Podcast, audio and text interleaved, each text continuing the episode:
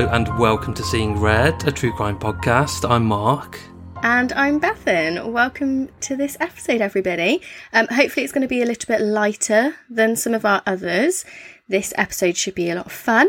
And we're really excited as well because we have some guest hosts with us this week as well. Yeah, we are so excited to have them joining us. So, a huge hello to Andy and Rachel from Picture the Scene. Welcome to Seeing Red. Please tell our listeners a little bit about you guys and your brilliant show. Well, I'm always happy that you blow smoke up my um, rectum, Mark. But uh, yes, we. I was sorry. Uh, a bit about myself. Well, I am Andy. I live in Ireland, although obviously you can tell with my accent I am not Irish. I have a family of a very furry dog, and he is my life mainly, and obviously my podcast. So I live for these mainly. What about you, Rachel? You you also have a wonderful wife, Andrew. Oh yeah, of course, I was, yeah. I was wondering when she was going to get mentioned. yes, I have a wonderful wife as well. Um. Okay. Yeah. So hi guys. Uh. Amazing to be here. So thanks very much for inviting us on. Um. Okay. A little little something about me. Um. I love true crime. Um. In any way, shape, or form. I'm the only one in my family that does. So I find it difficult, like to uh chat about it a lot. Um. Hence why Andrew and I kind of hit it off so like we did. Um, I'm an avid uh, Liverpool football fan, um, coming from the northwest of England myself. And yeah, I have a lovely um, family, um, and I've got a baby on the way. Yeah, expecting a little girl in a couple of months. Yeah, Oh, it's so exciting. Andy, tell us a little bit about why you started your show, Picture the Scene. Well, I because I do love true crime and I listen to you guys and also like uh, True Crime Enthusiast and Twisted Britain is my uh, was my gateway drug to true crime and um, and yeah, it's just that's why. And I used to have, I used to manage, I used to be a customer service manager. I'm not anymore, and um, it was I had a team of international agents, so they spoke different languages, and there was a German guy in my team. Always kept saying to me, "I love your voice. You should have a podcast." And um, it just sparked the idea, and it took a long time, but eventually, yeah, I started a I started a podcast. I did one episode, and then Rachel joined, so I'll let Rachel jump in from this. Yeah. Okay. Uh, well, like the reason why Andrew and I um, ended up really we were, were colleagues, obviously, but we ended up friends was because of shows like Seeing Red. Um, so we were we'd entered into a lockdown during COVID and uh, you were allowed like to go out for exercise every day. And I'd I'd said to him like I need some inspiration to get me out of the house because uh, otherwise I'll just stay in all day. And he was like, "Oh, you should try this show, Seeing Red."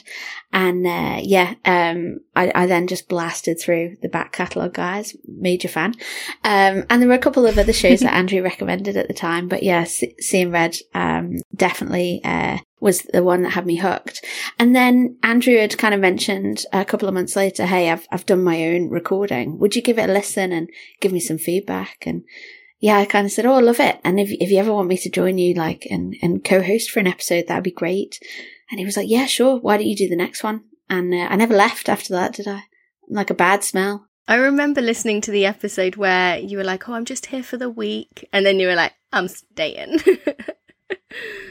so this week, our episode is going to have links to our recent Titanic episode, also the episode from season two when we discussed the Great Train Robbery, and this week I've been immersed in the world of the Postal Service. Doesn't that sound like fun?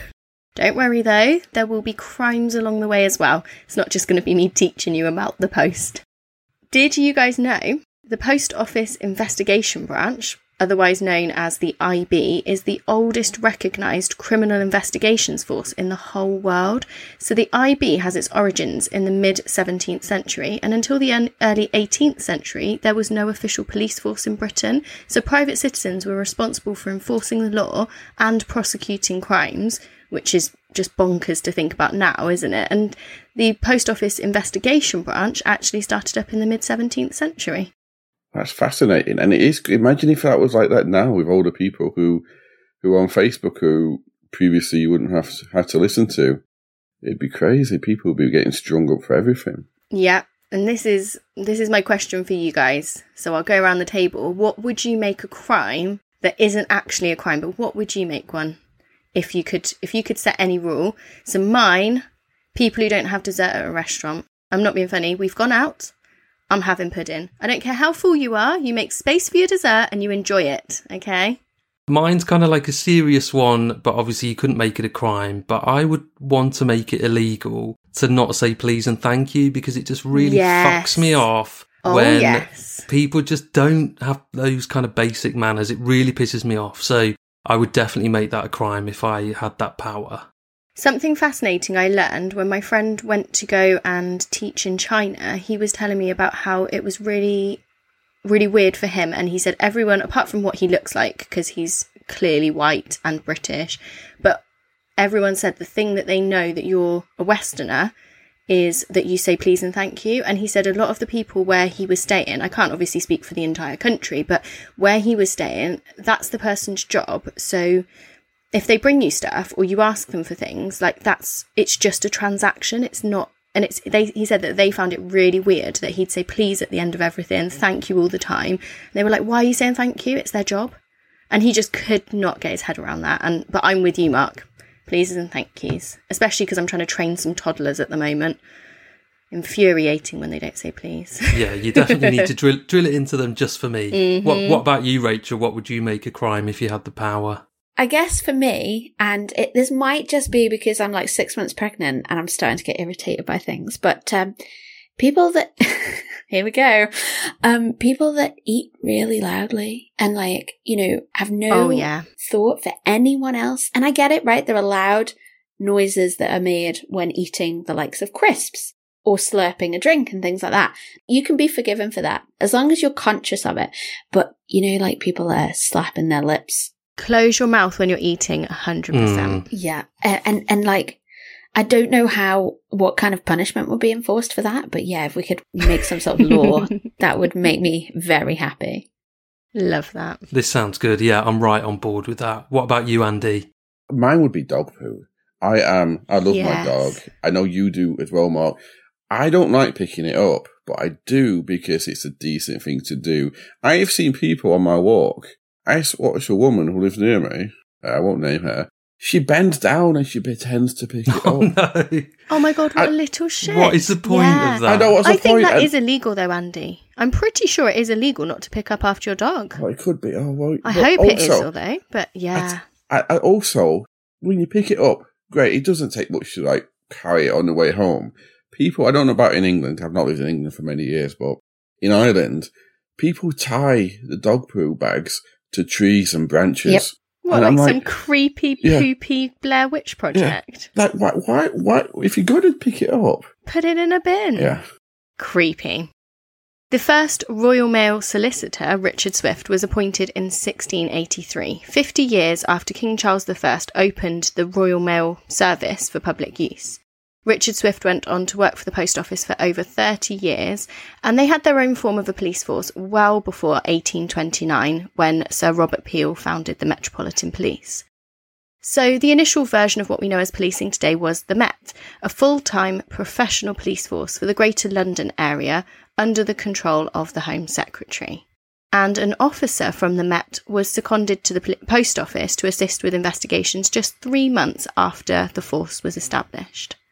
I kind of understand that because it's such it needs to be such a safe and secure thing and it's so susceptible to criminal activity and people intercepting mail and important documents and cash and bonds. Money is the main thing, isn't it? Yeah, you think about how much money was sent around back in the day. It was very physical, there was no, no, electronic form. No, so it makes sense that they had their own kind of version of the police or their own police officers investigating any criminal activity from within, yeah.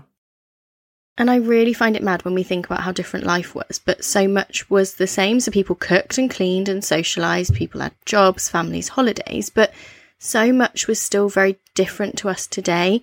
When we think back to that episode about the murder of Fanny Adams, and recently when we talked about Francisca, the woman who was convicted off fingerprint evidence for the first time ever, that was the episode about feet. Um, and we talked about the investigations being really different to what we would see now. The volume of mail absolutely skyrocketed after the 1840 penny post was introduced, and so in turn did postal crimes. So the cost of posting a letter had risen steadily over the years since the postal service was set up.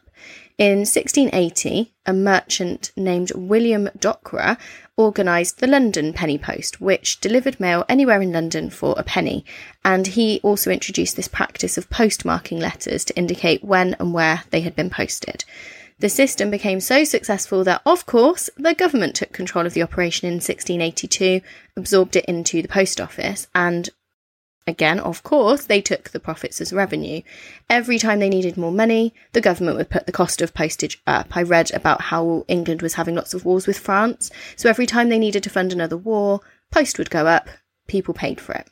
So this led to increasing public dissatisfaction and criticism of the high postage rates. The only way they could criticise would probably be to send a letter. Yeah. That's so true. And then they're now funding it, yeah. Yeah. One example I read was that to send a letter from Edinburgh to London, it could cost as much as a day's wages for a normal person. So it started to become almost out of reach for people to be able to use the postal service, which should have been a great service for everyone in the country. There was a reform discussed and a committee set up to look at reforming the postal system, and a uniform postage rate was proposed. Now, another element to the issues that there were was that you would pay on arrival of the letter, as in you'd pay the post delivery person. So if someone wasn't home, that postie had to go back a few times to deliver the item because they couldn't leave it without collecting payment. It wasn't like how nowadays you pay for your stamp at the beginning. And interestingly, obviously, people started to see how they could, you know, fleece the system a bit here. So the writer, if they were fraudulent, would put a code on the outside of the letter. So when it was about to be delivered, the person who was receiving the letter would see this little note or mark or code or whatever, understand what that message was, and then say, Oh no, that's not for me, refuse delivery. They wouldn't have paid for the message, so they oh, got Oh, around no. it.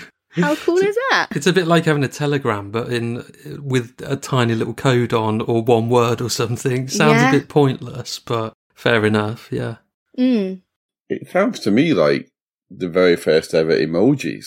But by the time it gets there, that emoji is probably not relevant anymore. You know, happy face. Yeah, I was happy like a week last Tuesday. Yeah, but now it's not going to be like that, Mark, is it? It's going to be Oh. like a little mark that says you can rob the bank on Tuesday because they're not in on Tuesday. not like it. It's like Yeah. um. It kind of reminds me of. Do you remember collect calls back in the day where Yeah. you could? So you'd ring your mum and it would be like, say your name, and they'll ask if they want to collect your call, and then you'd be like, pick me up from town, thank you, bye. Yeah. yeah. And then nobody would pay for the call. Oh, and your mum was like, "Oh, for fuck's sake!" Again, yeah. So, the man who ran the inquiry and proposed the reforms suggested that by using a specially designed adhesive label to prepay the postage, huge labour costs would be saved. And next, there was discussion around having a totally uniform price for all letters. So, rather than individual areas who could choose to adapt the penny post or not, the whole of the country would need to. And so the uniform penny post came into force on the 10th of January 1840 with huge success. On the first day of the penny post, 112,000 letters were posted, which was more than three times the number posted on that day the previous year. Stamps, printed envelopes, and covers were then made available for purchasing on the 6th of May in 1840, and in 1856 it became compulsory to prepay for your postage. So I had loads of fun. I learned loads from the Postal Museum website, and I'm not sure if anyone else is really enjoying this of our listeners, but in 1839 there were 76 million letters posted in the United Kingdom. In 1840, after the introduction of the penny post, there were 168 million. Ten years later, the total was 347 million letters sent in the UK. And do you think they've actually managed to deliver them, or are they still waiting? They were probably delivered properly, unlike how we were discussing earlier, weren't we? How it's all now. So, of course, the policing of crimes against the Postal Service was really important. And so now, for over 300 years, the IB has worked to detect offences against the post and prosecute the perpetrators of these crimes. Post office investigators had to and still do have to undergo intensive training for their roles, including methods for establishing dishonesty, not sure what they were, but interesting, interview techniques, preservation of evidence, and training for the preparation of cases for consideration by the prosecuting authority. So, genuinely just like the actual police. And the unit today includes crime prevention surveyors who carry out inspections of postal premises and security operations, as well as information systems analysts who monitor the patterns of crime. I must admit, I, I never knew any of that happened. And I just, I would have always just put my trust in it. And you put a lot of trust in postal delivery people. And you do hear stories, don't you, from time to time where they've hoarded letters or they've intercepted mail and taken anything that looks like it could contain cash, for example. Mm-hmm. But yeah, I just never thought that they would actually actively have people trying to prevent that and trying to catch people doing it. So it's Yeah. good to hear. there is one thing which I know they do because I used to know a postman who got fired. Um, they they put money through the post postal system and they track it and they make it obvious that there's money inside an envelope, and then they Just they to check watch. if they're dodgy. Yeah. Oh, Yeah, know, but and, and this this man that I used to know, um, he stole I think it was fifty quid from an envelope, and because he always used to try and defend defend it to me, I'm like, but you stole it, didn't you? He's like, yeah, but Mhm. but they but they shouldn't have done it. They set me up. I'm like, well, No. During the late 1900s and the early 2000s, the organisation has changed, and the IB became the Post Office Investigation Department, POID, in 1967, and later changed its name again in 1996 to Post Office Security and Investigation Services, POSIS. Really POSIS. catchy. POSIS. So today, both Royal Mail Group and Post Office Limited have operational security and investigation teams led by head of security and staffed by professional investigators and security managers. The Post Office Solicitor's Office has been succeeded by the Royal Mail Legal Services, and this is recognised by the Ministry of Justice as a private prosecutor in England and Wales, which I did not know until um, this. I assumed that the post office investigators would then put you forward to the CPS, but no, they can then prosecute you themselves. It's almost like its own um, military. You know how the military has its, It's own. so similar, isn't it? Yeah, I'm. I'm Mhm. honestly. I know. Um, I mean, all the stats is boring to me. How many letters were posted in 1704? But stuff like this, Oh, I do, fuck off, I'm Mark. um, but stuff like this, honestly, and I know not everybody will find that fascinating, but that to me, that that that's recognised by the Ministry of Justice. So I, these are Mhm. things that you would just never know about unless you kind of worked for them. Or obviously did a deep dive like you've done, Bethan. Spent so six hours reading the post office mu- museum's website. sad fucker. This episode is brought to you by BetterHelp. Give online therapy a try at betterhelp.com forward slash red and get on your way to being your best self. We spoke recently about how sometimes, just as you're trying to fall asleep, your brain suddenly won't stop talking. BetterHelp loves to give us a prompt to think about and to ask you guys, our listeners, about, and this one really resonated with me. I always end up thinking about whether I said something that upset someone or whether I said the wrong thing, whether I looked like a bit of an idiot. It just always then sticks in my brain and goes round and round. When I have a big decision to make, I find that I really struggle to get to sleep because I'm wondering, am I doing the right thing? Is this the right way to go? Should I change my mind? And what will so and so think about it? That's what I'm always struggling with, particularly when I've got those big decisions. So it turns out that one great way to make those racing thoughts go away is to talk them through. And therapy gives you a place to do that so you can get out of your negative thought cycles and find some mental and emotional peace. Therapy is absolutely a great way to shut down that negative cycle. As well as being helpful for learning positive coping skills and how to set boundaries, therapy also gives you the opportunity to stop worries from racing around your mind. We've said this before, and I think it's really important to remember that therapy is not just for those who've experienced major trauma, it is a support for all of life's ups and downs. That is so true. Mm. If you are thinking of starting therapy, then give BetterHelp a try. It's entirely online, it's designed to be convenient, flexible, and suited to your schedule. Just fill out a brief questionnaire to get matched with a licensed therapist and switch therapists at any time for no additional charge. Get a break from your thoughts with BetterHelp. Visit betterhelp.com slash red today to get 10% off your first month. So that's betterhelp, H-E-L-P dot com slash red. So does someone um, manage the their kind of rulings and making sure that they're making fair decisions uh, internally? I would assume so, yeah. I'd assume so, but I don't know for definite. I will find out for you, Rachel. Because um, only because I've seen like a lot of cases that can be um, related to corruption when there's like you know the U.S. military for instance, having their own body and it not being like governed as well as the police in the US. So, Mm. you know, that can lead to unfair non prosecution. Um, Yeah, I suppose if you give any company power, there's the opportunity, isn't there? yeah, yeah. So the investigation branch, so now the POSIS, have investigated so much over the centuries, from multi-million pound heists, vicious murders, stamp fraud, forgery, dog attacks on postal workers, of course, that's quite a major one. And I think sometimes it can be quite funny. You think of like dog barking at somebody, but actually really, really dangerous if that person's having to come up to your door or come into your front garden and there's a loose dog, you know, they do need to be um, investigated as a crime. As well as crimes committed by the public, the unit also investigates offences by postal staff. So, some cases involved investigators going undercover to infiltrate post offices to watch the activities of the postmen and postwomen to ensure that they, you know, catch the right person. I just can't believe all of this goes on. I mean, that is a dream job for someone like me to work in a kind of offshoot of what is essentially like the police, isn't it? But now not officially the police, but being able to go undercover and infiltrate post offices and watch what people are doing. And probably they're setting up covert cameras if they suspect staff theft, for example. That is honestly, yeah, I'd, I'd love to be involved in all of that. I'd absolutely love it. I'd imagine there'd be hours worth of like wasted work though, wouldn't there? Where you're just trying to Oh, look God, busy yeah. while you're trying to catch somebody. And it would be really mind numbing, I should imagine. You'd be given like the menial jobs whilst you're there Oh, just don't- undercover. Don't, Sorry, Don't trash this dream. This is my dream. I was going to go job hunting this afternoon. We're saving you from from a boring sat in the office just sorting something that no one else wants to sort because you're the new guy. Okay. All right. Thank you.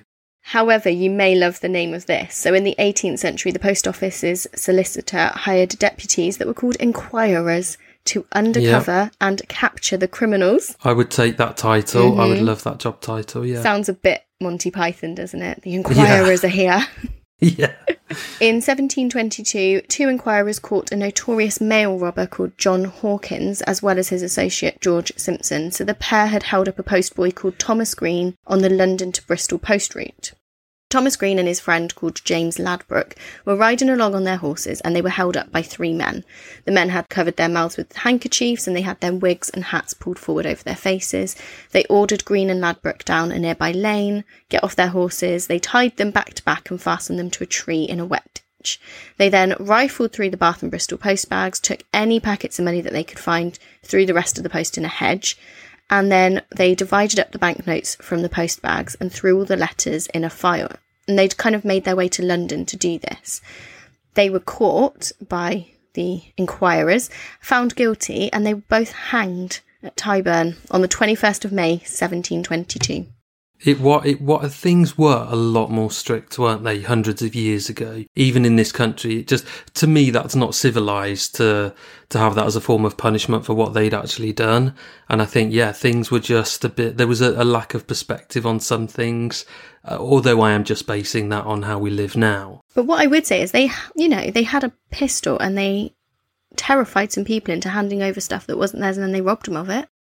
Pretty yeah, but major. they've been hanged for this. Yeah. I don't know. I don't know. That's severe. It is severe, and I guess that is the case, isn't it, with a lot of the crimes that we look at that are historical? Because the penalties for crimes against the post office were laid down by an Act of Parliament in 1765. So stealing or destroying mail was punishable by death as a felon.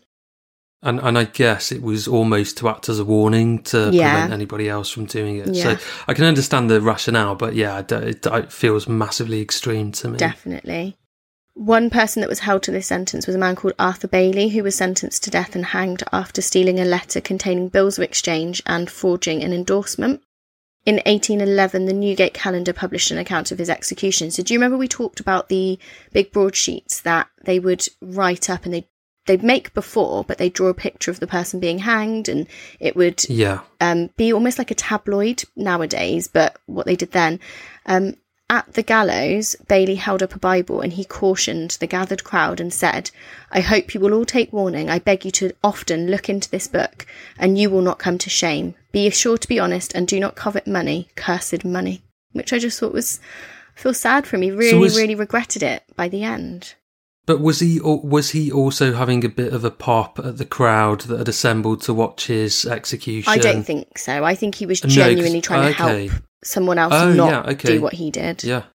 Okay, yeah, and that that again was partly why executions were public. Yeah. and are public still in some parts of the world is to very much be publicly this is what can happen if you step out of line. Yeah. Here's a warning. Yeah. Yeah.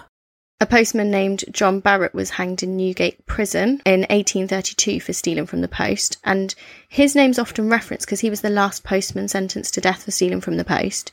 The death penalty for postal offences was abolished five years later in the Post Office Act of 1837, and the crime was then replaced with the sentence of transportation to other countries for periods from seven years to life. I mean, that is somehow sounds even worse.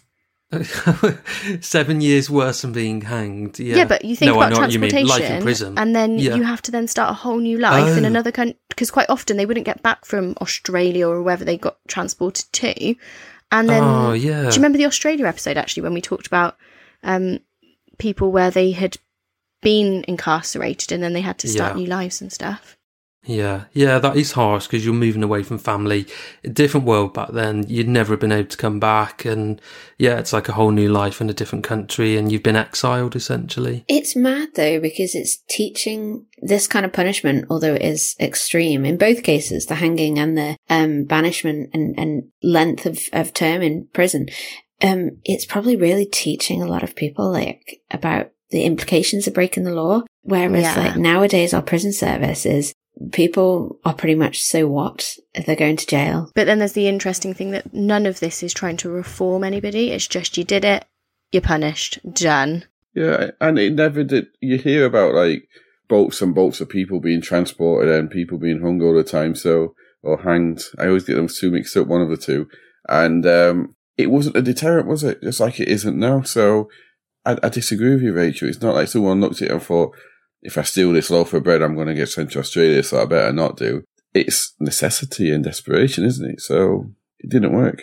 I, I think I think it's both because I, I- think there's certainly lots of career criminals will kind of almost accept that they're going to be in and out of prison throughout their entire lives, and they almost look at going into prison as a bit of a break from the society that they live in, and they're catching up with old friends and relatives that might be in prison as well. So some people just don't give a shit about it at all. But for me, I always, I don't know about you guys, obviously, because we, you know, we, we're all fascinated by true crime and our listeners too, of course. And it does make, it does put you in the position of some of the criminals and of course some victims sometimes. But sometimes I do think, and I always, I've always said it to Bethan over the years, I'm convinced at some point, aren't I, Bethan, that I'm going to end up in prison. Not because I'm going to set out to do anything really bad, but I'm just going to fuck up at some point. And I really hope it won't happen. I'm sure it won't, but there's a tiny part of me that just feels it's inevitable. I'm going to end up doing some time for some fuck up that I'm going to do. And I just, I, I don't think I'd survive in prison because I'm just such a little sensitive pussy and they just rip me to shreds.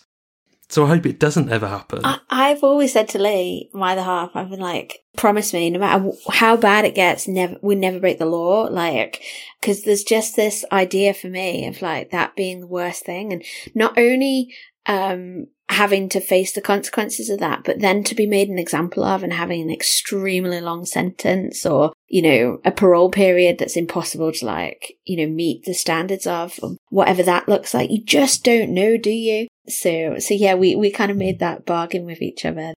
So the death penalty on its own, of course, wasn't abolished until much later, and we talked in the past about how technically the death penalty was still an option in the UK up until it was officially made illegal in 1998. Obviously, it hasn't been used for a long time until that point, but it's just mad, isn't it, to think of that as that recent. On the 15th of November 1957, a 24 year old man called Vivian Teed broke into Fforestfach sub post office in Swansea at about 7 pm. He did not expect to be disturbed, but was almost immediately confronted by the postmaster, a 73 year old man called William Williams. Not only did he run the post office, but it was also his home. After a struggle broke out, Teed attacked Mr. Williams with a hammer that he'd brought along to force entry, before fleeing the post office empty handed because he was unable to access the money that was in the safe. Post office worker Margaret John turned up for work the next morning and couldn't open the door, and she looked through the letterbox and saw Mr. Williams lying in the hall and called the police. So they found that the old man had been killed by repeated blows, and they found under his body a silk stocking. There were footprints in blood in the hall. And it was the briefest of manhunts. It was really, really quick. So the hammer, which had snapped in the ferocity of the attack, was traced to a works toolbox belonging to Teed's dad. Footprints in Mr. Williams's blood were matched to Teed's shoes. Blood spatters were found on his trousers and his coat, and he even confessed his crime to a stranger in a local cafe. Teed was arrested three days after Mr. Williams was found, initially denied any involvement in the crime, but then soon confessed after the police sort of told him they'd found his, the blood on his jacket and his trousers and his shoes, and they gave him all of the evidence in front of them. On the surface, the murder was an open and shut case, but it remains controversial, and arguably hastened the abolition of capital punishment in the UK. In a statement, Teed told the police how he'd knocked at the door, wanting to see if anyone was around, and then he pushed his way in. But Mr. Williams was there and he yelled at him. He said he had a hammer in case he had to force the door, and when he realised someone might hear the commotion of Mr. Williams shouting at him, he pulled the hammer out of his pocket and hit him. But instead of knocking him out as he expected, Mr. Williams continued to struggle, so he kept on hitting him. And I'm pretty sure it was something like 27 blows, so this wasn't a couple of hits, it was pretty frenzied. And did you say that the hammer, part of the hammer, It had, broke come away in the frosty, Wow. yeah. It was a So the- I mean attack. that. I was going to say that is frenzied, Yeah. isn't it? After rifling around for some money, Teed left the still alive Mr. Williams and fled into the night. He had thought about leaving the door open so that someone might find Mr. Williams and save him, but then he saw someone outside and so he just didn't really, and it was just all. You could tell that he didn't mean to do any of it, but everything he did just was was totally the wrong decision. For Teed to receive the death sentence after his trial in 1958, the jury had to not only be convinced that he killed the victim, but also that the murder met one of the five criteria specified by the previous year's Homicide Act. So I don't know if you remember this, Mark, and you guys, if you've listened to the episode, but the Homicide Act became law in March of 1957 and it classified murders as capital or non capital and also introduced the notion of diminished responsibility into English law.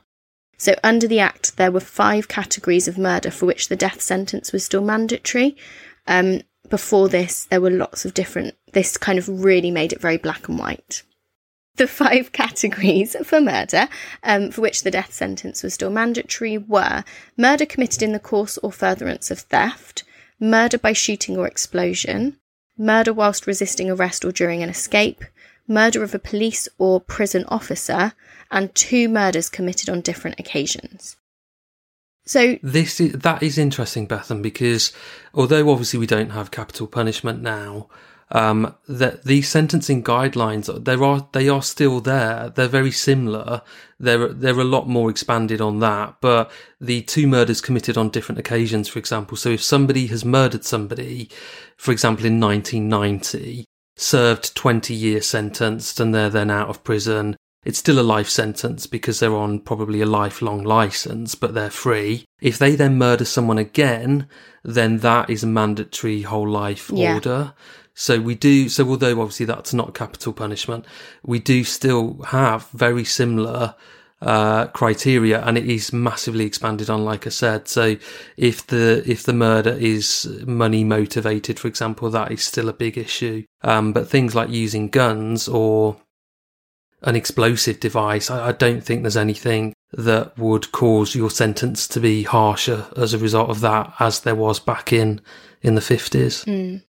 So, so this jury and juries at this time, they had this really new way of making decisions. They had to think about diminished responsibility as a new element to the law, which they wouldn't have had before. But also, obviously, with Teed, it was in the furtherance of robbery. So they had kind of two elements to this case. And on Tuesday, March the 18th in 1958, the jury of 10 men and 2 women deliberated for four and a half hours.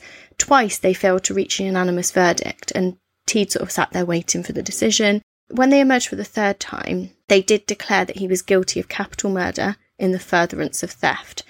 But everyone who had met Teed said that he wasn't in his right mind, and loads of people gave evidence that he shouldn't have been found guilty because he, from their opinion, there was diminished responsibility for this person. An appeal the following month failed. The Home Secretary refused clemency despite this 16 page petition. And Mark Davis, who is head of criminal law, or was at least when he wrote the article that I read um, at Gladstone Solicitors in Swansea, said that he believed it may well have been measured designed to make the death penalty harder to implement, which actually left Teed being convicted. So he writes this fascinating record of the case and he said Teed was the first person in the UK to be convicted under the 1957 Homicide Act, which narrowed capital murder to just six categories, one of which was the causal furtherance of theft. And his case fitted so neatly into this that I don't believe the jury gave due consideration into the Act's other new provision, the introduction of the notion of diminished responsibility. Teeds might not have been a miscarriage of justice in the same way as Timothy Evans or Derek Bentley, and I don't know if you guys remember the Derek Bentley episode, um, but this guy says it fed into the growing unease over the morality of hanging. And I think that's so true. It we now look at this in a really different way to how people did in the 50s. The fact that he was hanged for this. I think there's more more compassion now. We're we're more educated around people's mental health and certain limitations and additional needs that people may have that cause them to behave in in a way that doesn't fit in with societal norms. So it it, it does make sense that in that time, but it's interesting even back then. But it, certainly in that time, we, we've come on a lot in terms of actually let's look at the real context here. And yet it does sound with this jury that this whole kind of um, thing of diminished responsibility was just such a new thing for them that they just kind of forgot to consider it could be a possibility in this case. I'm fascinated too by the fact that the jury have come out twice and said that they failed to reach uh, that verdict. And then on the third time, obviously, having having done so successfully but you know there are rules um, that are implemented on a jury and you can't have people coercing other people into um, you know, decisions and, and verdicts. And so how, how individuals come to that conclusion by the third time without having broken yeah. any of the rules that say, you know, you can't just give in, you can't just coerce somebody, you can't do any of this stuff. You you have to come to your own decision, uh, taking all the facts based on uh, into account. It's isn't it mad that somebody, you know, other other people that were being sticks in mud turned around and went, okay, yeah, yeah. he is guilty now. I believe it. Yeah, and I should have made that more clear actually. So the third time that they came out was so that they came out twice and said to the judge, "We cannot get an, a decision," and the judge then gave them direction, and that is another element to this being potentially a miscarriage of justice. Was that the judge kind of quite quite firmly stated, "Is this in the furtherance of theft?" And there was obviously more to the judge's um, direction, but yeah, that's that's why they ended up coming out with yeah.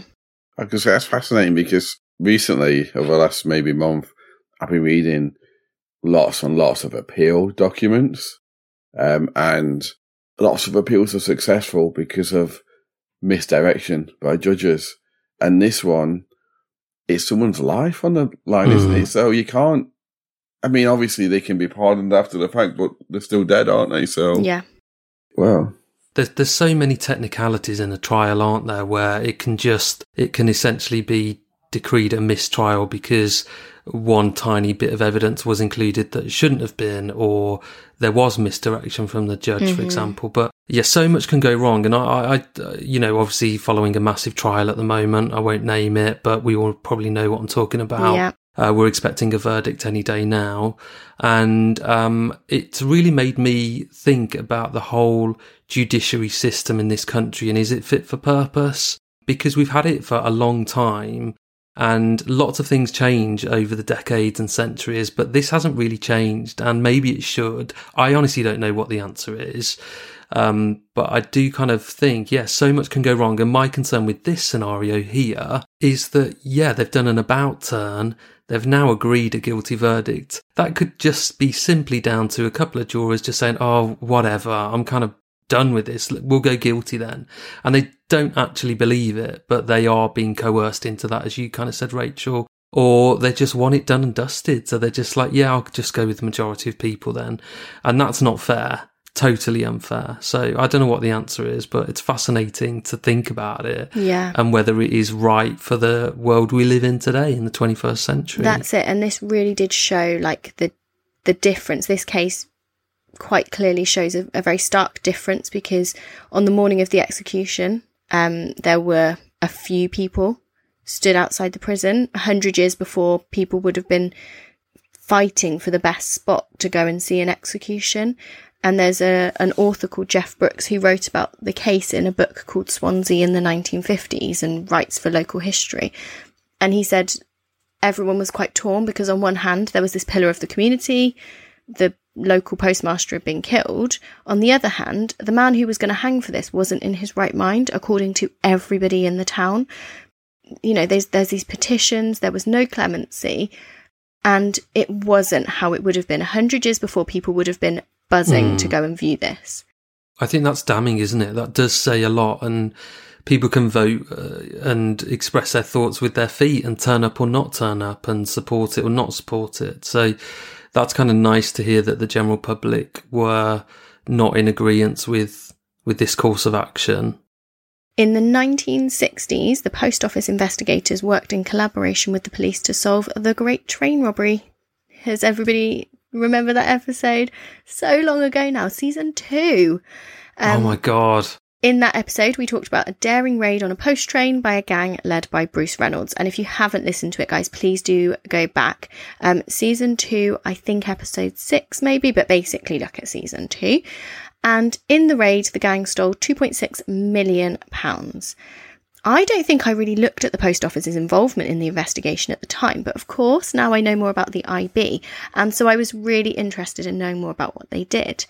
A senior IB officer was sent to the scene of the crime, and a number of other IB officers were involved in the investigation as well. The press conference was held jointly by the Post Office and Buckinghamshire Police. Initially, that first big press conference where they said about this, you know, the crime of the century. The banks that were affected reacted really quickly and offered an unprecedented award of £250,000 for the capture of the robbers. And the post office added a further £10,000 to that figure.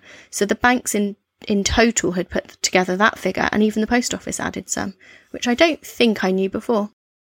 I, I, no, we definitely didn't mention that, and I, I can understand all of this because from a PR perspective, the post office, Royal Mail need to preserve the integrity of their operation, and they need to show that they take this seriously and they work closely with the police and have a, a relationship with them to bring the perpetrators to justice to show that, that there are consequences to doing this and you can't do it and we want to avoid people doing it again because people need to have trust in that service particularly back then but but certainly now too. So yeah it's almost like a PR exercise on their part mm. adding 10 grand to the part and being at the press conference to kind of say yeah we do take this really seriously don't fuck with us. Yeah, and one of the first tasks of the IB was to investigate rumours of an inside job because, like you said, they needed to prove that they weren't the ones to, to you know, to fear or to um, be worried about. You can trust the post office.